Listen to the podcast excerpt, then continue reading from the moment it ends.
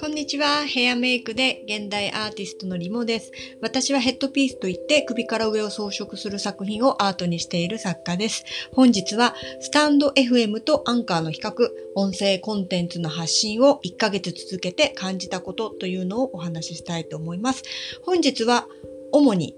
えー、スタンド FM の話をまとめたいと思います。えー、実はですね、先ほどそのスタンド FM とアンカーの比較の、えー、収録をして2つ発信してたんですけど あの、スタンド FM をスタジオ FM って間違えてて、それをコメントでちょっと指摘してくださった、もう優しい方がいて、あ、本当だ、間違ってると思って、で、あのそのスタジオをスタンドだけに変えようと思って試行錯誤してたんですけど、まあその方法がわからず、結局、えー、その収録した二つのね、やつを消して、今もう一回撮り直してるって感じです。はい。あの、なんだ？スタジオ FM じゃなくて、スタンド FM ですね。もう恥ずかしすぎる間違いをしてしまっていました。はい。で、そのスタンド FM なんですけど、私なりにまとめてみると、えー、いい点が2つ。ちょっとうんって思う点が2つですね。いい点は、えっと、読み込みにあんまり時間がかからないですね。これアンカーと比べると全然早いです。もう数秒で読み込んでくれるので手間いらずです。あとは、フォロワーさんが割とすぐにつくっていう感じです。今私20記事ぐらいかな記事記事じゃないか。20配信ぐらいなんですよ、スタンド FM。なんですけど、あの、一回、こう、何かするごとに毎回フォロワーさんがついてくれて、すごく嬉しい気持ちになりますね。はい。で、ちょっと二つうんって思う点なんですけど、それは他のプラットフォームに連動してないっていうところですね。はい。私もう一つアンカーという、えー、音声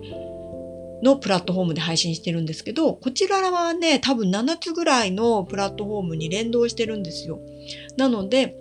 設定だけしておけば、1回撮れば、で、1回こう配信したら、もう7つに自動的に配信してくれるので、すごくそれはいいなと思うんですけど、スタンド FM の場合はそういうことがないです。で、あとは、スタンド FM の場合は、これパソコンから撮れないのかもしれない。私ちょっと調べたんですけど、パソコンからはできなくて、iPhone だけですね。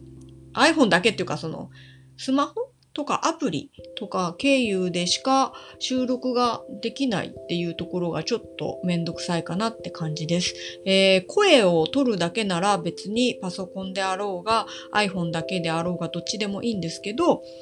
あのー、説明の文とかを入れるのに、やっぱり iPhone のあのー、入力よりかそのパソコンで打っちゃった方が早いので、そっちの方がいいなと思ってます。なので私は今やってるのはパソコンのメモ機能で全部文章バーって作って、それをコピペして iPhone の方のスタジオ、スタジオじゃないですね、スタンド FM の方にコピペで貼っつけるっていう感じにしています。はい、えー、スタンド FM まとめてみました。割とね、お手軽にできるので、うん、ちょっと音声コンテンツ興味あるなって思った方は、